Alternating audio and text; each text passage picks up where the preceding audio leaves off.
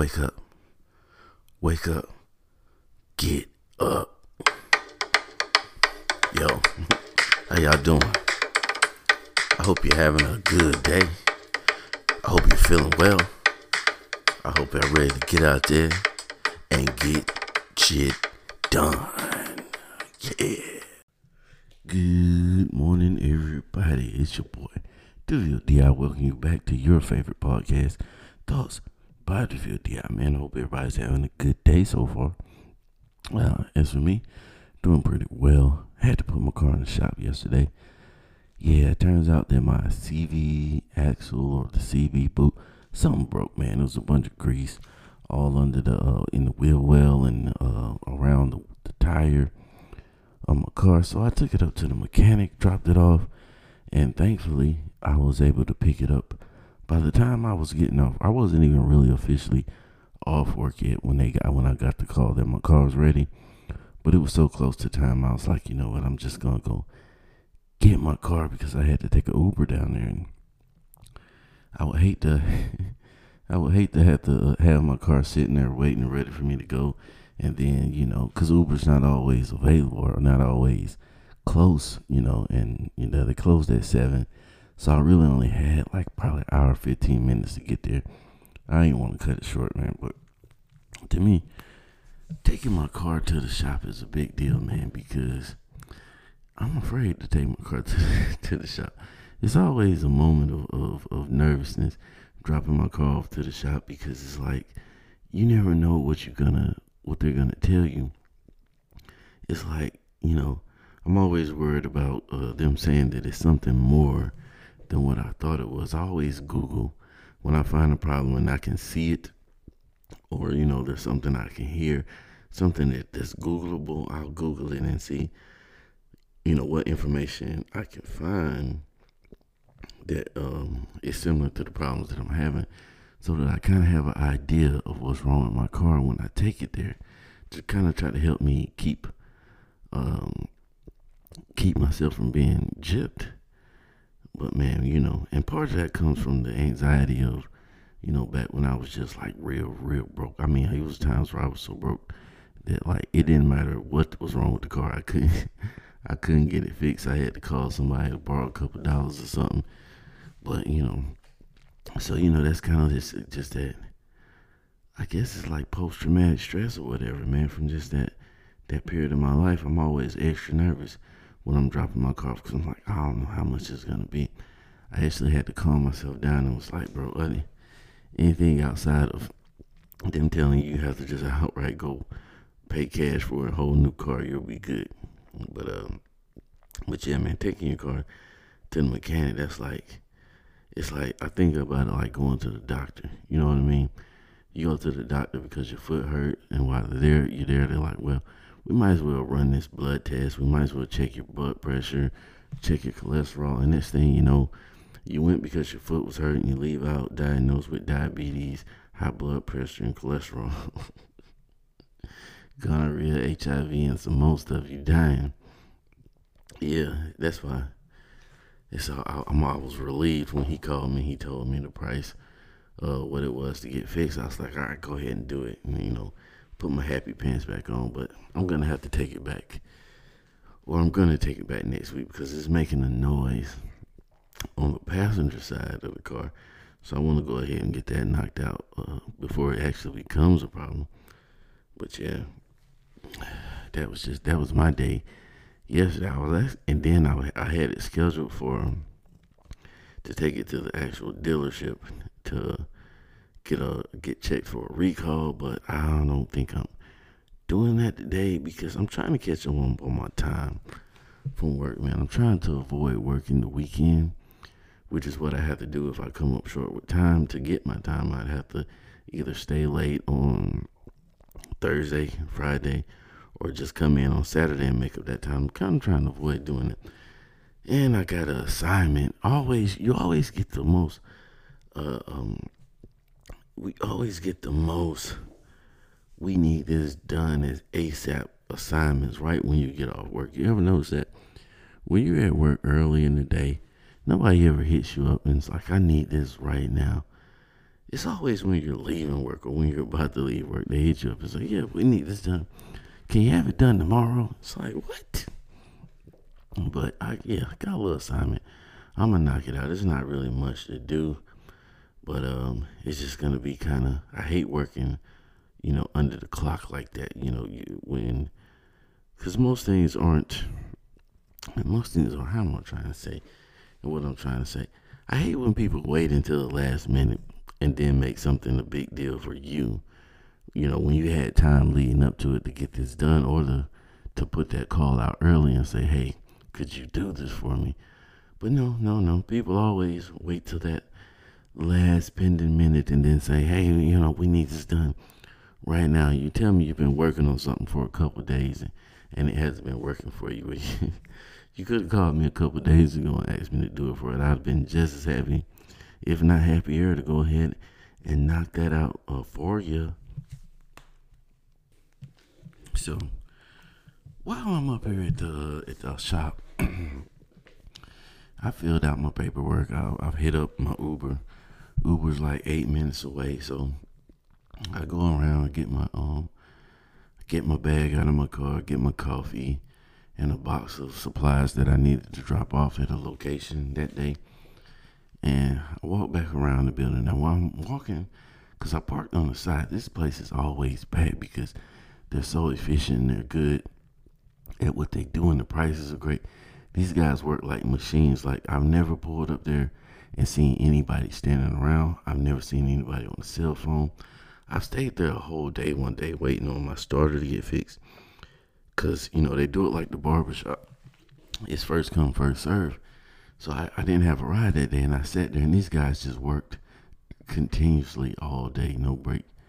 And um, when they took their lunch break, they just all went in the back, pulled out their lunch, just sat there, ate, then went right back to work, man. So they get a lot of business. So I had to park on the side of the building. And as I'm coming around, getting ready to getting close to the corner, a car pulls up and he pulls like right in the path of where I'm walking. I'm like, dude, but I let it go because, like I said, it's tight in here. It's a lot of, it's a lot of cars here. So he had to park where he had to park, just like I had to park where I had to park. So he pulls in, and um, I go, I walk around the car, between the car and the building, walk over to the side step, put my bag and my coffee down, and I'm messing with my phone, trying to see how long it's gonna take for my Uber to pull up. So this guy gets out of his car and um, he walks around to the back of the car. he's just leaning on the trunk, messing with his phone. So I'm not paying him much attention. Then a second car pulls up. So I look up because I'm trying to, you know, figure out if this is my Uber or not. It's not. It's just uh, another uh, patron of the business pulling in. So she gets out of the car and she starts, she's loud. She's talking extremely loud, even though we're outside. It was even loud for outside. So that caught my attention again. I look over, and as I'm looking over, the guy turns around and he's got the blackest black eye I have ever seen in my life. Now I've seen some big black eyes, like my buddy Tim. Like one time back in like tenth grade, he had he. So, uh, uh, that's the story for gladiator school, but he had this extremely swollen eye as a result of some activity. And um so I've seen a big like an eye that was just like huge and swollen, but I've never seen one that was so black. And this was a, a, a African American. This was an African American guy, dark skinned guy, and this was the blackest. I'm talking about like all around, down around um your bottom eyelid and that whole little area, and then even up on the upper eyelid it was just black. Somebody just left a whole trademark around this dude's eye, man. It was crazy. I was like on Friday when um I was like on Friday when what his name was, who got his chain snatched. My mama gave me that chain. That dude. I was like when Smokey and Craig seen that dude and it was like, damn that hey, I don't know what he got into, but they Look, if he won, I hate to see what the other guy look like. Because that eye, brother, that eye, whew, he got the all up in there, man. He nailed that. That was a great shot. I hope it was. I, I mean, I hope it was luck because there should be no human being walking around with that type of precision punching that isn't fighting in the MMA or in the boxing. he nailed that dude good and straight in the eye. Man, that thing was black. I'm talking about negro. I'm talking about. I'm talking about he had to punch the out of that dude, man. But that's enough of that, man. We're gonna take a little break and then we'll get back to business, man. Y'all hang in there with me. So, what did y'all think about that bonus episode of Hearts of Men where I talked about why side chicks are winning? Yeah, hit y'all off with a bonus, man. I felt like y'all deserved it. You know, since I slacked off from that Gladiator School uh, episode Saturday, I'm gonna come back. I guarantee I'm gonna come back with that Gladiator School, another episode of Growing Up DeVille D.I., but it is the the subject matter is still the Gladiator School. Yeah, I got a little some somewhat mixed reviews about the um, the uh, the side chick episode, right? Uh, which is kind of crazy because I, I talked about everything from uh, older men dating younger women to uh, cheating to interracial relationships to you know commitment but the, the one that caught people's attention was the side chick episode man some people just took it for what it was and enjoyed it a few people took exception to it and let me know that they didn't agree with the things I was saying, which is fine. That is fine, man. We're we're here for the discussion, right, man? I don't expect everybody to agree with my thoughts. But at the end of the day, we do have to recognize that, like I said, these are just thoughts and opinions. I am in no way saying that this is how anybody should live their life. Uh, a couple, uh, well, one person in particular uh, felt the need to point out that I keep making the polygamy joke as if I'm trying to coax people into polygamy. At the end of the day, I really could care less about how you live your life or what you do or your relationship. You know, but this is my platform, so I will continue to talk about whatever I want to talk about whenever I want to talk about it. but I do enjoy the um the feedback and the discussions, man. It was all in it was all in good taste and it was all in um you know, there was nothing disrespectful, but you know, that is what it is. And uh what else we want to talk about? Bun B. Bun B and his wife recently were victims of a home invasion. Guy comes up, rings the doorbell. His wife answers the door, forces his way in. You know, tries to take her upstairs. He ends up taking her to the garage to steal her Audi. And Bun B came down and emptied a clip into the car. You know, hit the guy. But the guy, you know, he didn't die. But it's like, wow, man, it's crazy. Like a lot of people don't have that um, experience of of being robbed or having attempted someone attempting to rob you or take something from you. And this is a lot different than having something stolen from you. You know, when in the course of a robbery, that's like it's it's it's face to face. It's confrontational. The person is standing right there, and unfortunately Fortunately, Bun B lives in Texas where, you know, they have no problem with you gunning a thief down. And, you know, he's not facing any charges. There's a lot of people, lot of places in the world where, in these same exact circumstances, he would be uh, incarcerated right now for defending his property or, yeah, from for defending his property. And uh, I feel like they just try to make it difficult for certain people to actually be legal gun owners and to legally protect themselves in their homes, in their vehicles, and out about in public. And then you have another demographic of people that it just seems like they can do no wrong when it comes to them and their firearms. But um, a lot of people don't know that feeling. Like I said, man, somebody tried to rob me once. I was downtown, downtown Atlanta. We met me and my brother a couple of my friends, we went out to this club and, you know, we're leaving the club and we're walking back to our car because, you know, the parking, the place where we parked was separate from the the club we were at. You know, downtown Atlanta, It's like a lot of uh, cities, you you know, you have to find somewhere to park.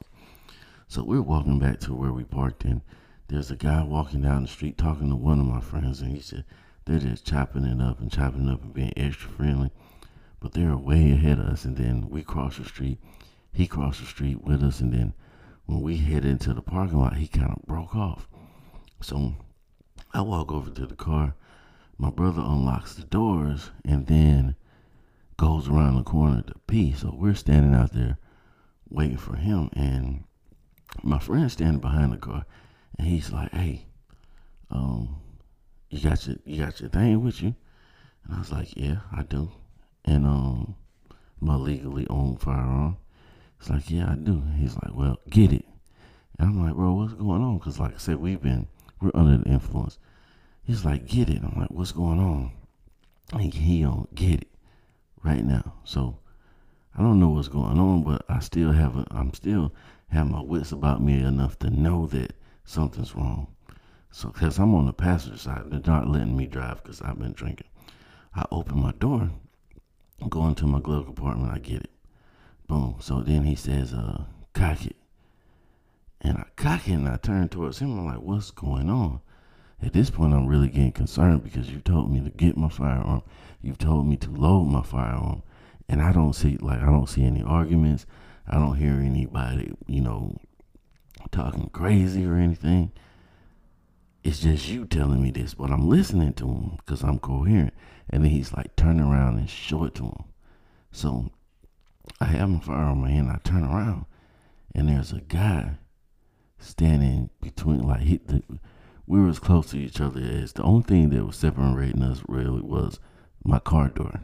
My car door was between us, and he's standing there with his hand in his pocket, and he sees me standing there with my gun in my hand, and then he's standing there, he's got on the hoodie, his hand in his pocket, and he turns around and he walks off real fast. So I'm like, at that point, it's starting to settle in, and he's like, yeah, and then so uh, my brother comes around the corner, he's like, man, get in the car, let's go. So we all get in the car and we pull off, and he's like, man, that dude was finna get you, bro. He was like, I seen him. He he walked down in front of the cars, and I saw him put his hoodie on and duck down, and then I heard like he was like I heard the sound the sound of a gun cocking, and then he popped back up. When he popped back up, that's when I told you to turn around. So this guy was getting ready to run down on me, standing at my car, man, and you know who knows how that would have turned out if I didn't have my legally owned firearm with me at the time.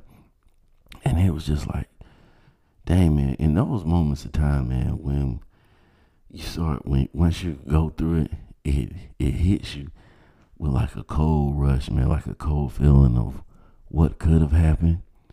You know what I mean? And then it hits you with um, thankfulness that nothing did happen. You know what I mean? So I definitely understand uh, what they're feeling and how they feel about having that that amount of violation pushed up on them. Man. But y'all didn't come here to listen to that. Y'all came here for some discipline. That's exactly what I'm to give you. You got to be disciplined enough to start asking questions instead of making statements. A very successful friend of mine told me that statements close doors and questions open them. See, what he was saying was if, if you tell yourself, I can't afford to do this, you won't be able to. If you tell yourself, I can't do this, you'll never be able to. If you tell yourself, this isn't going to work, it's not going to work because you've already set the tone and you've already laid the foundation of failure in front of you. What you need to be doing is asking yourself questions. He told me that successful people, that people who are financially successful, ask questions instead of making statements. Instead of saying, I can't afford this, what you should be asking is, how can I afford this? What can I do to afford this? Instead, oh, there it goes again. Instead of saying, this won't work, you should be asking, how can I make this work? You see what I'm saying? You see where we're going here? Instead of saying, I'll never get approved for this loan, you should be saying, how and what do I need to do to make sure I get approved for this loan? See, when you make those statements, you know you're shutting yourself out. You're telling yourself what you are, you aren't going to do. You've already made up your mind. that just you're not going to be able to do it. When you ask that question of how to do it, what do I need to do to do it, you open up a door of possibilities because now you're going to go out in search of explanations.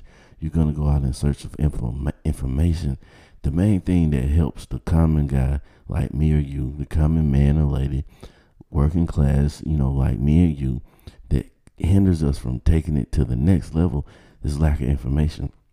We don't know how to do certain things. We don't know uh, uh, different benefits that are avail- available for us. We don't know different programs and different ways how if I fill out the paperwork this way versus that way, I can get this uh, residential loan and use it to buy a commercial property because there's an apartment on top of the commercial property. All this type of information we're lacking because they're not going to teach it to us in grade school. They're not going to teach it to us in college. This is information we have to go out and seek on our own. So be disciplined enough to stop making those statements and start asking questions. Take this information and use it however you will, but remember to be the reason somebody's motivated or masturbated. Either way, you made a difference, my friend. Now get you a good breakfast, a protein shake, a smoothie. Get something up in you because you're going to need that energy while you're out here getting shit done. Thank y'all for tuning in to DeVille D.I. Thoughts by the VLDI. Appreciate each and every last one of y'all. If you got the notion, hit that, that, I couldn't think of anything that rhymes, but hit that support button, man, and drop a donation for your boy. Uh, if not, you know, just keep tuning in, man. I appreciate it. Thank y'all. I'm out of here.